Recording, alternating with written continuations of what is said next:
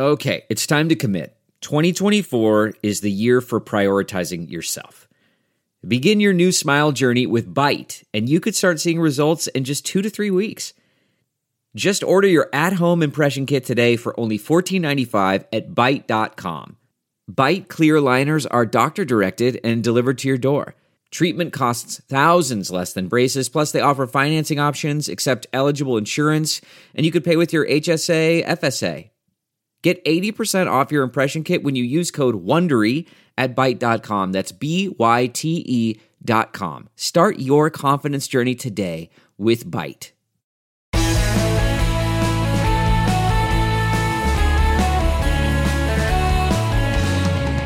Hello, friends. Welcome back to the Bill Press Pod. So, what do you do with your spare time? Well, if you're award winning Washington Post columnist David Ignatius, you're not satisfied with writing two columns a week offering some of the best insights into American foreign policy. In his spare time, David Ignatius also writes great spy novels. He's written 11 of them so far, including the latest, The Paladin, one of his best, I believe, about the scary world of cybersecurity and a CIA agent who's stabbed in the back by his own bosses at the CIA. I recently had a chance to Zoom with David Ignatius as part of a program I host at the Hill Center on Capitol Hill. We talked about Russia, North Korea, the Middle East, and other foreign policy hotspots. And we talked about the very real challenges facing America in cybersecurity today and how prepared we are or aren't to deal with them. David Ignatius, it's nice to see you. Thank you so much for joining us. I've been a big fan of your column for, for many years. Um, many, many of us are. Uh, also, a big fan of your books, David. I think most people, many people, don't realize that in addition to writing a terrific column for the Washington Post, you're a great novelist. Uh, international spy novels. I love your latest one, just out. Thank you. Paladin, which I've read and very, very much uh, enjoyed. Um, I think my favorite, I have to tell you, is Body of Lies, which uh, ended up being a great movie uh, directed by Ridley Scott uh, and has a very much of a Capitol Hill history because, as you know, part of Body of Lies was filmed, a scene which was supposedly the flower market in Amsterdam was filmed filmed right here at the Eastern Market. Well, I, uh, I know that, and uh, it, they did an amazing job in, in of turning your neighborhood into uh, the scene of a, of a imagined terrorist attack. Uh, watching that film being made, and of course, I couldn't stay away from the movie sets in Washington, uh, in Morocco, uh, several other places, uh, was just such an education. Ridley Scott is an artist, uh, one of the very best directors there is, and the meticulous care with which they create these sets. Uh, Ridley mm-hmm. Scott loves to blow smoke through the air. It's not visible as smoke, but it gives a graininess to images uh, when the movie is is shot and seen. And I, I thought, you know, this is uh, this is an artist. This is what must cost a lot. I wouldn't want to pay the bills for the studio for blowing all that smoke. But anyway, well, uh, I was there that afternoon at the Eastern Market to watch the uh, Amsterdam flower market blow up, and I'm glad I'm glad it was all uh, imagery and spared the Eastern Market. But it was nice to be nice to be famous just for those few moments.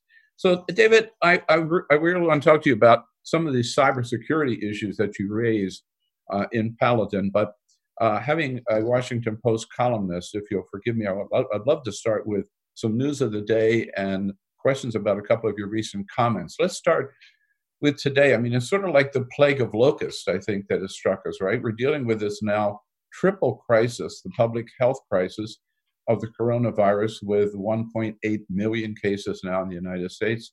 170, 107,000 people died from the disease.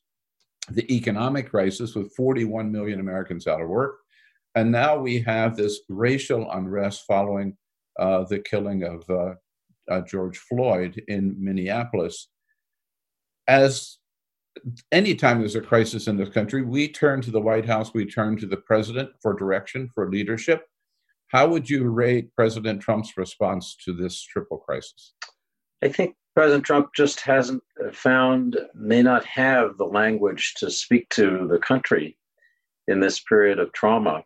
Uh, we our nerves are frazzled. It's been a series of, of body blows, the pandemic, uh, the loss of life, but also just the sense of anxiety, uh, the evidence uh, in in recent days of police brutality and racism being just a part, part of our of our story and the anger uh, that, that, people feel in the streets. People, black and white, seem to to, to share it.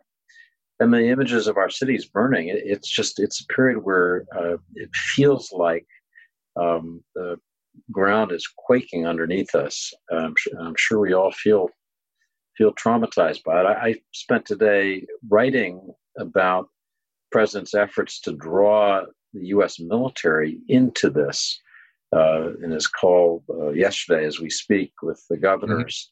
Mm-hmm. Uh, he said he was putting uh, General Mark Milley, the chairman of the Joint Chiefs of Staff, in charge of the response. And that sent shivers down the spines of people who care about the military and about keeping it separate from from politics. So today, uh, so many was was one more day of worrying that the leadership we have in the White House just is not uh, making our fundamental social cohesion work better, but is making it worse. Uh, uh, in a recent column, you talked about uh, Michael Flynn. You were the very first person to report on Michael Flynn's phone call with, or to comment on, uh, talk about Michael Flynn's famous phone call with, or calls, I should say, maybe with Ambassador Kislyak uh, wherein he did talk about sanctions. Uh, he later pleaded guilty to lying to the FBI, and and he lied to the vice president. What was your response when you the Justice Department said asked the judge to drop all charges against Michael Flynn? I was astonished, uh, to be to be honest. This was a case in which Flynn had pleaded guilty uh, to the charges, uh, uh, had settled a more complicated investigation that involved uh, additional allegations against him, but but had, had said that he, in his interview with the FBI, um, had misrepresented the nature of his conversation with Ambassador Kislyak. We now have the, the transcripts of the conversations that took place on, mm-hmm. on December 29, the, the day in which the U.S. expelled 35 Russian diplomats in quotation marks uh, in retaliation, finally, for the Russian assault on our elections uh, in 2016. On, on that very day, we now have a transcript of what uh, Michael Flynn, the national security advisor designate, was saying to the representative of this country that attacked us, and it, it, it's it's pretty shocking to read. Um, yeah, we'll see what what Judge Emmett Sullivan, who was held up the Justice Department's effort to drop the case, decides uh, whether whether to let let the case uh, just disappear as Attorney General Barr wants, or or whether to, to in some way keep it going. But um, the, the, the, actual transcript of this call that I wrote about so long ago, my column appeared uh, in in January of, of 2017. To, to finally see the text over this past week was pretty interesting. Right. Uh, and I was struck that uh, the Attorney General said um, there didn't seem to be a crime. He didn't see, I thought David lying to the FBI was a crime.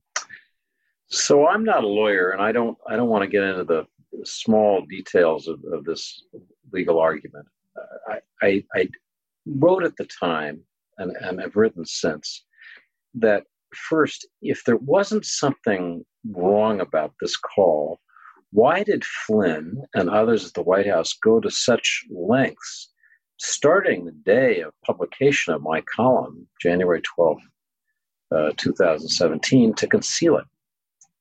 Uh, was one of the things that's surfaced as this case has been examined is that there were specific uh, attempts to, to misdirect people and uh, and, and, deny the facts as we now know them. Why? Why was that? Uh, if there was if there was nothing wrong here, uh, why did Flynn uh, conceal the details from Vice President Pence so that Pence went on television and stated something that, that was later shown to be false. Why did President Trump ask Flynn to resign uh, after all the, the facts were dis- disclosed? And I, I think the, the simple answer is we can now see that on the day when President Obama, on behalf of the country, was trying to hold the Russians accountable for this assault on all of us, on, on our elections, it just wasn't it wasn't right to be having that conversation uh, with Russia's top representative in Washington. It's, it's, no more complicated than that to me. The, the, the, the, details, Bill, of what the lawyers will argue, that's way beyond me. I'm just trying to talk about the basic kind of right and wrongs of. And raising the right questions, I believe.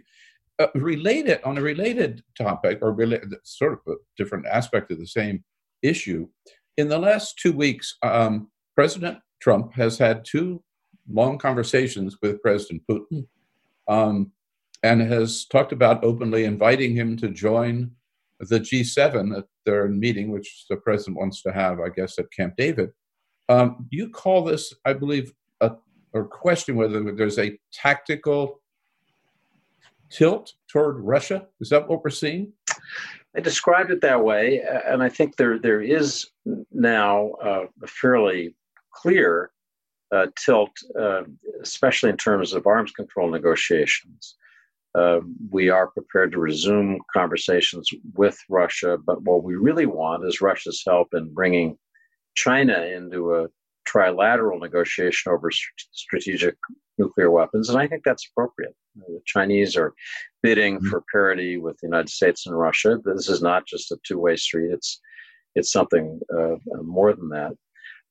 Beyond that, I, I felt um, for four years now that there's nothing inappropriate in itself in wanting to have dialogue between the U.S. and Russia, even in a period of extreme tension and difficulty like this. I think I think that's what what countries do. It wasn't appropriate to have it on the day that we were imposing sanctions, expelling 35 diplomats. But but in general, I think that uh, countries need to keep talking even when they're in a state of uh, of high uh, tension and, and confrontation. Uh, so that that desire on the part of the president, uh, I, I don't I don't find fault with with with the basics of that. I don't think this is the time to be inviting Russia back into what used to be called the G8. That's a big reward. And it shouldn't be done separate from our conversations with our allies. One problem with this president is he just wants to do things unilaterally, doesn't consult with the countries we're, we're closest to uh, Germany, France, Britain. And if, since they're members of the G7, they ought to have a say in, in who gets invited back in. This isn't a, an American dictated club. So, I, but I, I, think someday the idea of Russia rejoining this community um, is is is something worth talking about. But it, it isn't now, and it isn't uh, something for Trump to do unilaterally. Uh, speaking of another um, strong world leader that Donald Trump seems to be very fond of, he has now had three summits with Kim Jong Un of North Korea. What what did we get out of that? What what was accomplished by that in terms of the goal of um, North Korea not being a nuclear power? Not much. Uh, Trump had high hopes, and uh, again, I'm going to say what may be unconventional, but I, I think Trump was right to pursue uh, the diplomatic opening with North Korea. I, I think uh, he uh, had a, a, vision of bringing North Korea into a more modern uh, economic relationship with the United States, with with the world. Um, that was pretty good carrot. It's appropriate for us to offer that. Uh, the, the problem is that there has been, from the beginning, no evidence that North Korea is actually prepared to give up its nuclear weapons.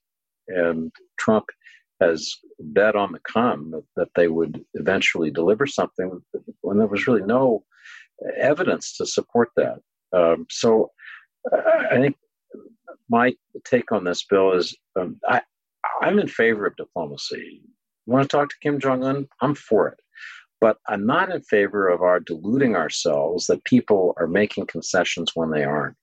Um, uh, I, I, think uh, Kim, Kim Jong Un continues to be uh, uh, belligerent uh, in his statements. He continues to test weapons in a way that's inappropriate. So, uh, you know, I, I, I, hope there won't be an October surprise from North Korea. And I'd love mm-hmm. to see the talks resume in a serious way with experts talking about what a step by step process that would lead to the eventual complete denuclearization of North Korea. That was the basic premise of the, of the Trump Kim summits. But I'd love to see that process resume. And, and I think we should all say, good, that's, that's what ought to happen. But uh, so far, it's the North Koreans who are staying away from those talks and who just don't seem serious about any of the initial preliminary steps that would be part of eventual uh, relief of sanctions. Tilting the globe uh, quite a bit, um, I know that for some 15 years, you are a close friend of Jamal Khashoggi. And here we are with now the Trump administration uh, not only, to my knowledge, never really outright condemning this or holding MBS responsible, even though that's what our intelligence agencies say, but now the Trump administration is saying they may even bypass Congress to sell some more weapons to Saudi Arabia that the Congress has ruled against. Um, how do you how do you see this relationship with Saudi Arabia? I think under uh, Saudi Crown Prince Mohammed bin Salman, the, the, relationship is in in bad shape on every level, other than the direct uh, White House to Royal Palace level. I think Congress increasingly is unhappy with the relationship, angry at the Saudis for their behavior. I think our uniformed military is unhappy with the Saudis. I think our intelligence agencies I feel the same way. I wrote a story a few days ago that our viewers may have may have seen describing how Mohammed bin Salman has ordered the imprisonment of two young children, 20 and 21, of the former top uh, aide to the interior minister who saved, I want to say, thousands of American lives by his uh, intelligence activities to, to help us identify terrorists. There was, a, we remember, uh, uh, cartridge bombs that were undetectable that the, the Al Qaeda affiliate in Yemen had, had, devised, really diabolical uh, weapons. And it was the Saudis and their intelligence sources in Al Qaeda in the Arabian Peninsula who saved us from that disaster. The, the Saudi official who helped run those operations now has his own children imprisoned in an, an undisclosed location in an attempt to f- force him to go home because uh, Mohammed bin Salman doesn't doesn't like him and sees him as a threat. I mean that that just that cannot be in our world. You cannot hold children hostage in an attempt to pressure their parents and expect the United States to stand by and and applaud. I, and I think the White House, absolutely time for the White House to speak out about this. Today's podcast with David Ignatius is brought to you by the Great Teamsters Union, the American Brotherhood of Teamsters under the leadership of President Jim Hoffa, a real powerhouse in the labor movement, 1.5 million members strong, representing, as they say, every branch of business from A to Z, from airline pilots to zookeepers, the great workers of the Teamsters Union. We salute them, thank them for their good work, and thank them for their support of the Bill Press Pod.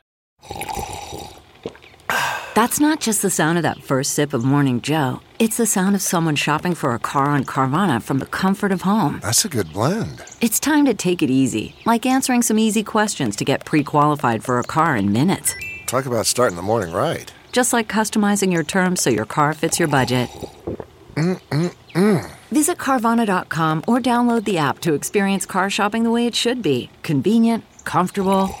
Ah. Delve into the shadows of the mind with Sleeping Dogs, a gripping murder mystery starring Academy Award winner Russell Crowe. Now available on digital. Crowe portrays an ex homicide detective unraveling a brutal murder he can't recall.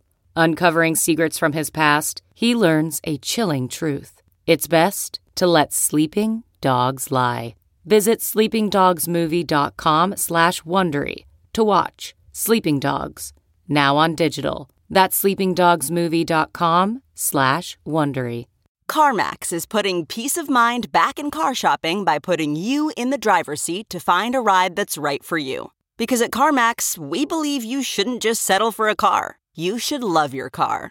That's why every car we sell is CarMax certified quality so you can be sure with upfront pricing that's the same for every customer. So don't settle. Find love at first drive and start shopping now at CarMax.com. CarMax, the way car buying should be. Okay, picture this. It's Friday afternoon when a thought hits you. I can spend another weekend doing the same old whatever, or I can hop into my all new Hyundai Santa Fe and hit the road. With available HTRAC, all-wheel drive and three-row seating, my whole family can head deep into the wild. Conquer the weekend in the all-new Hyundai Santa Fe. Visit HyundaiUSA.com or call 562 for more details. Hyundai, there's joy in every journey.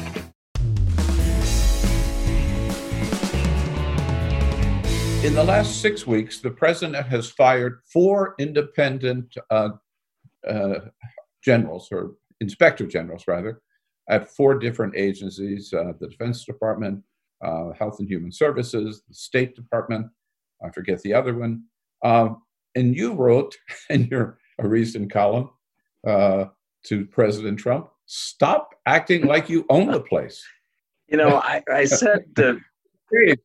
but these guys are, are always respected as pretty independent watchdogs for us. So these right? are our, our auditors. Uh, uh, what I said in that column was that Donald Trump, for all his business experience, doesn't have much experience with, with publicly traded companies. They're mostly been private companies. They have auditors, but the financial results uh, are not public. So this idea of public accountability, which every corporate CEO understands very well, not something that's part of Donald Trump's business education. So he just doesn't get this idea that, that we have auditors, inspectors, inspectors general. There are almost 80 of them now throughout the federal government uh, who, who are independent, and you, you can call them up. They have whistleblower hotlines, and it's part of how we keep our mm-hmm. federal agencies operating in, in a in a orderly, non-corrupt way.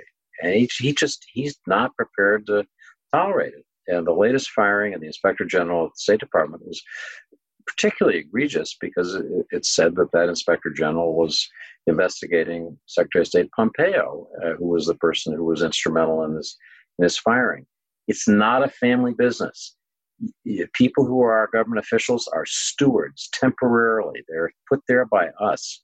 And the idea that they can act as if they own the place and fire people willy nilly uh, should it should be infuriating to people. I mean, if you were if you were a shareholder in a company and the CEO behaved this way, you'd fire the CEO. And uh, I, I just people shouldn't shouldn't uh, find this tolerable. It's just wrong.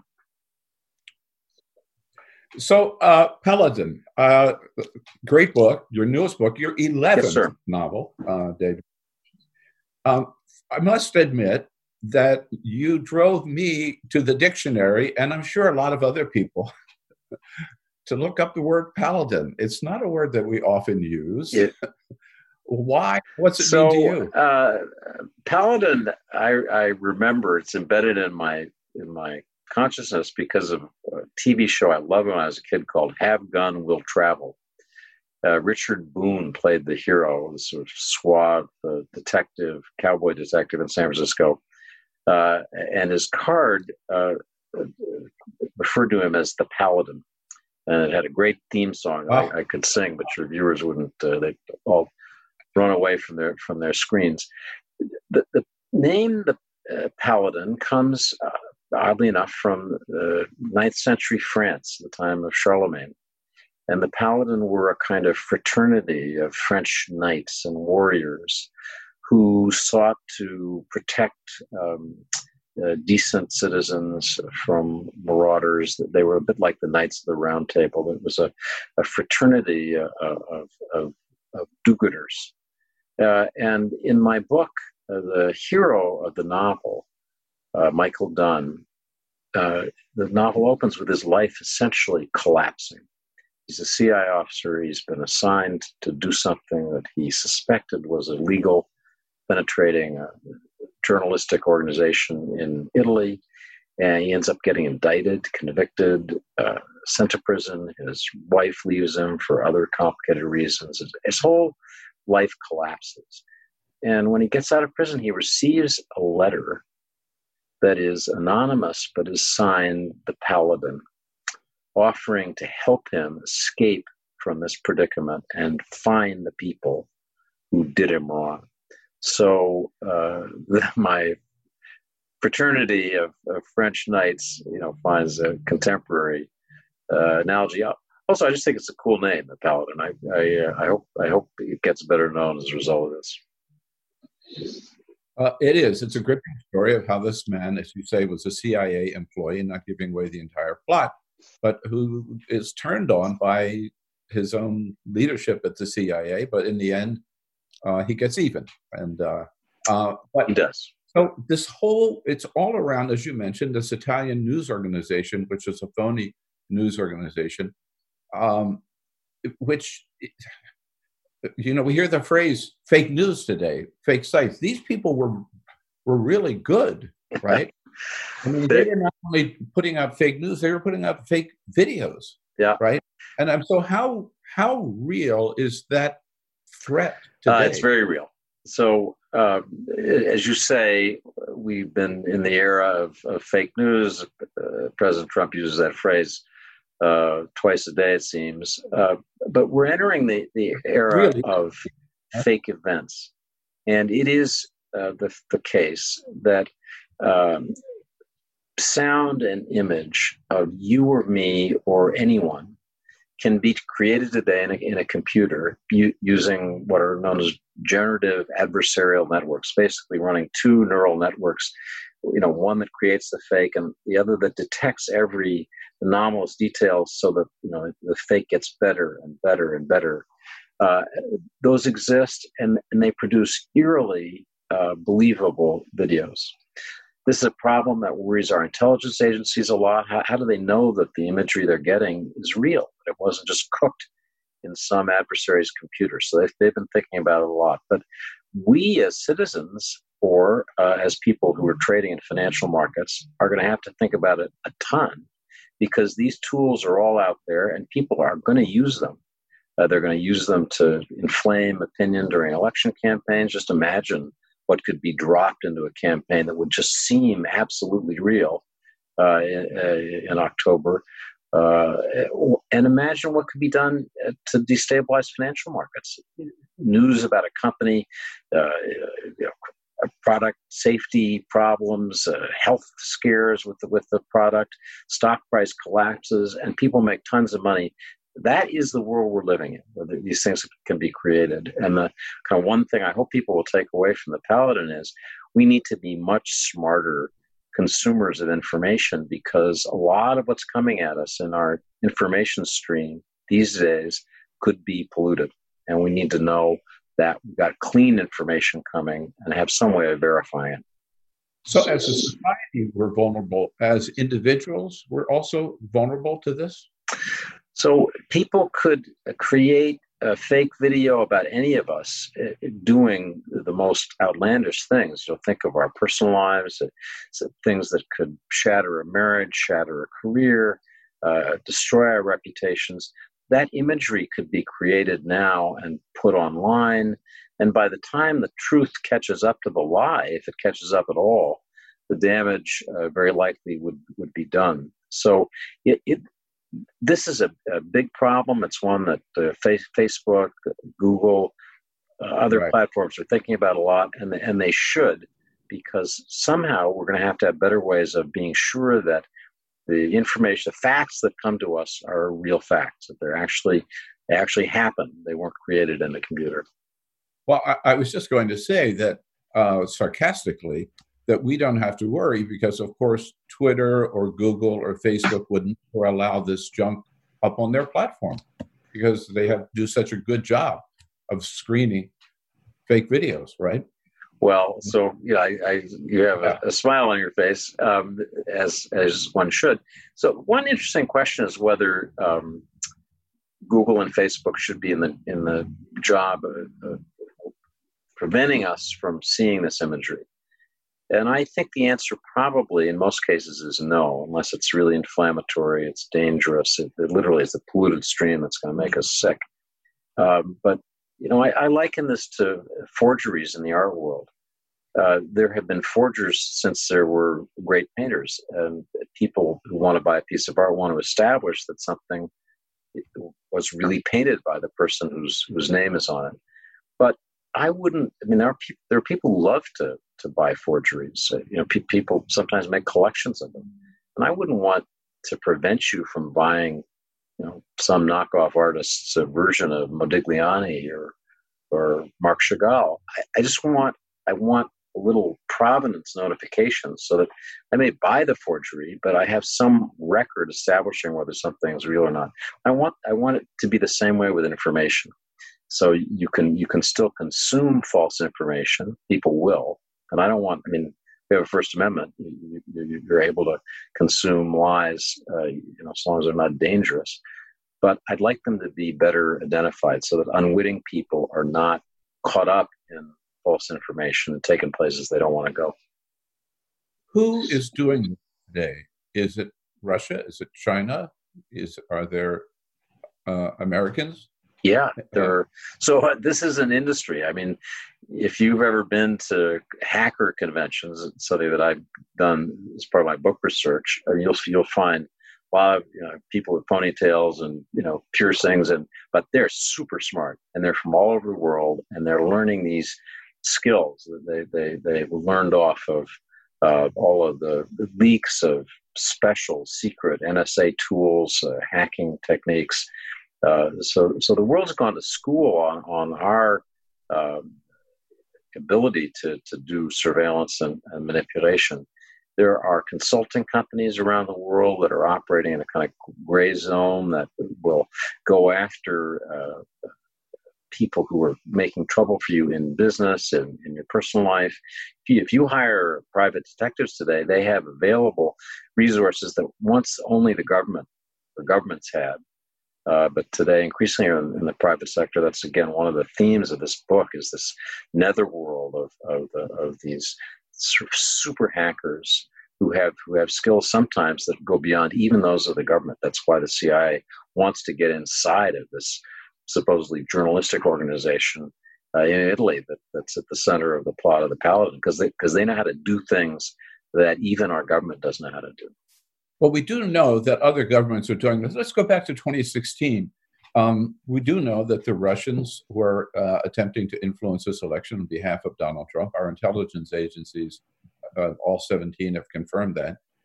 Um, and we don't know to what extent, how many votes they influenced, but they were able to get some of these fake messages up, meetings or fake organizations uh, online. A lot of people saw them.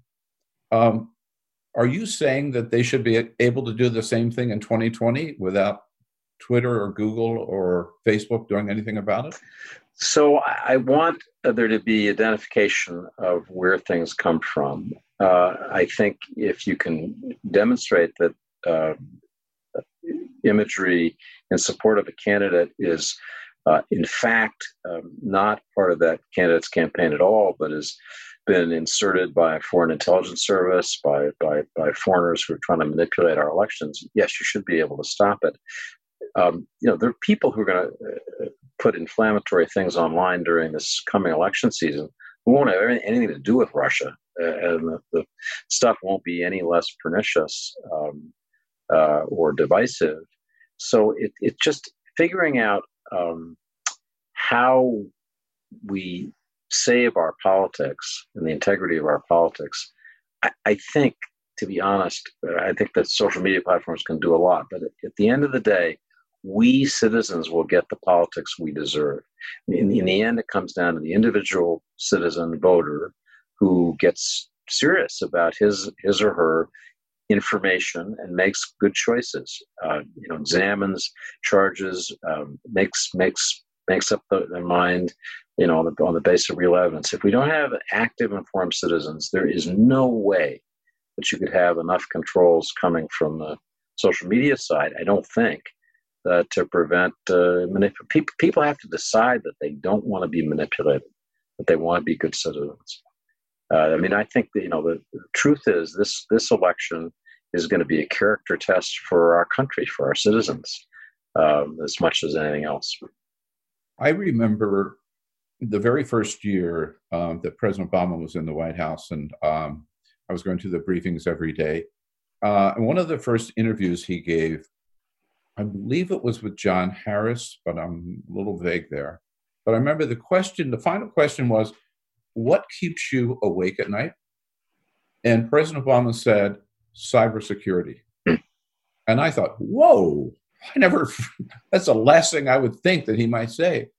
Um, but it was real to him.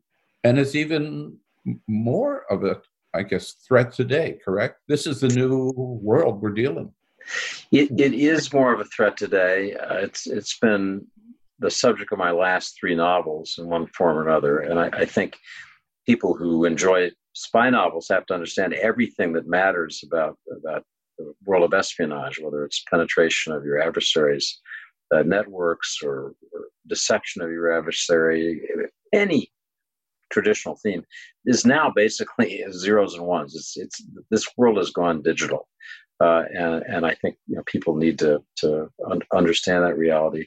Uh, you know, I, President Obama uh, was was right to identify this as a problem, but in this, as in some other areas, he had he had less success than he should have in in you know creating the new laws institutions that would actually make us make us safer. I just helped uh, two people i greatly respect in congress senator angus king and representative mike gallagher uh, republican from wisconsin. Uh, senator king is an independent from maine. And together they chaired something called the, the cybersecurity solarium commission. And the Solarium Commission uh, is a reference to group that was created during the Eisenhower administration to think fundamentally about issues of nuclear security uh, back when that, those were still early uh, strategic problems. So this commission met for a year. It came up with fabulous recommendations. I really would urge people to go online and, and look for Cybersecurity Solarium Commission. Uh, I uh, helped them roll out the report just before the world shut down because of the coronavirus uh, back in, in March. But uh, Senator King told me recently that he is planning, as soon as the Senate really gets back to work, to take up the legislation that would actually um, mobilize us as a country to be able to deal with. They would create a new position, uh, Senate confirmed under the president, a kind kind of cyber czar who, who, could coordinate all the activities of government, who would uh, do all sorts of things to help companies, uh, tech companies, and, and uh, companies that are part of our infrastructure, the electrical grid companies, uh, help them all to be smarter and safer. Uh, I mean, we've seen with the, the coronavirus pandemic what happens if you don't prepare adequately for a crisis down the road we're going to have one of these cyber attacks and we are going to be so vulnerable. All of our our banking is going to melt down. Our ability to deliver things uh, through uh, through the internet even to just to grocery stores for a time is going to break down. So we need to be prepared and thank goodness we had some smart people thinking about it. It's just i just hope something gets done as opposed to just a commission so uh, we know that he's good at it. We know the Russians are good at it. And I was that's the question I wanted to end by asking you. Are we good at it? And I guess what you're saying is we've got to get a lot better at it. We're pretty good at it. Uh, we're awesome at it um, on the on the government level. The National Security Agency has been doing cyber hacking, um, you know, for decades uh, th- th- this has increasingly been the way we know things about other other countries. Somebody said to me once, you know, what's the point of recruiting the head of another country's intelligence service? If you can recruit the systems administrator, you've got access to everything they, they know.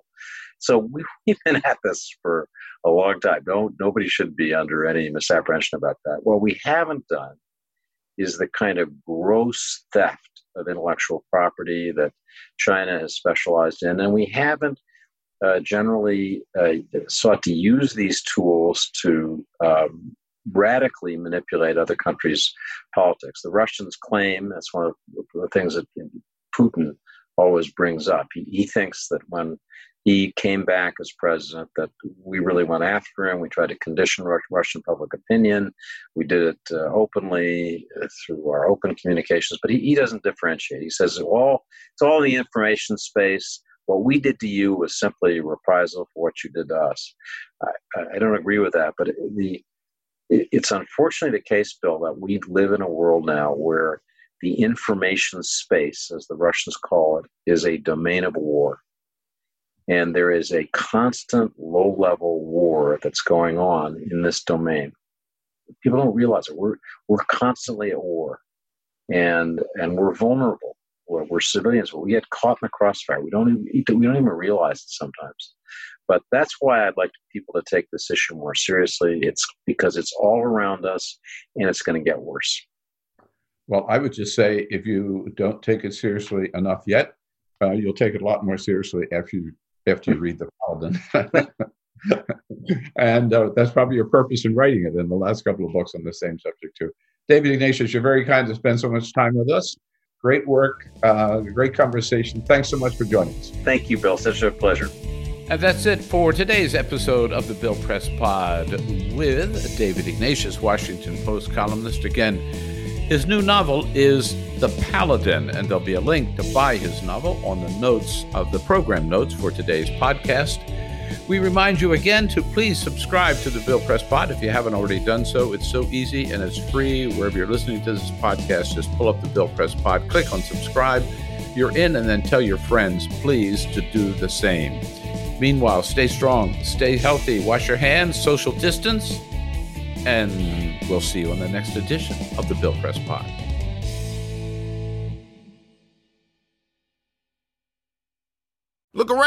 You can find cars like these on AutoTrader, like that car right in your tail. Or if you're tailgating right now, all those cars doubling as kitchens and living rooms are on AutoTrader too. Are you working out and listening to this ad at the same time? Well, multitasking pro, cars like the ones in the gym parking lot are for sale on AutoTrader. New cars, used cars, electric cars, maybe even flying cars. Okay, no flying cars, but as soon as they get invented, they'll be on AutoTrader. Just you wait. AutoTrader.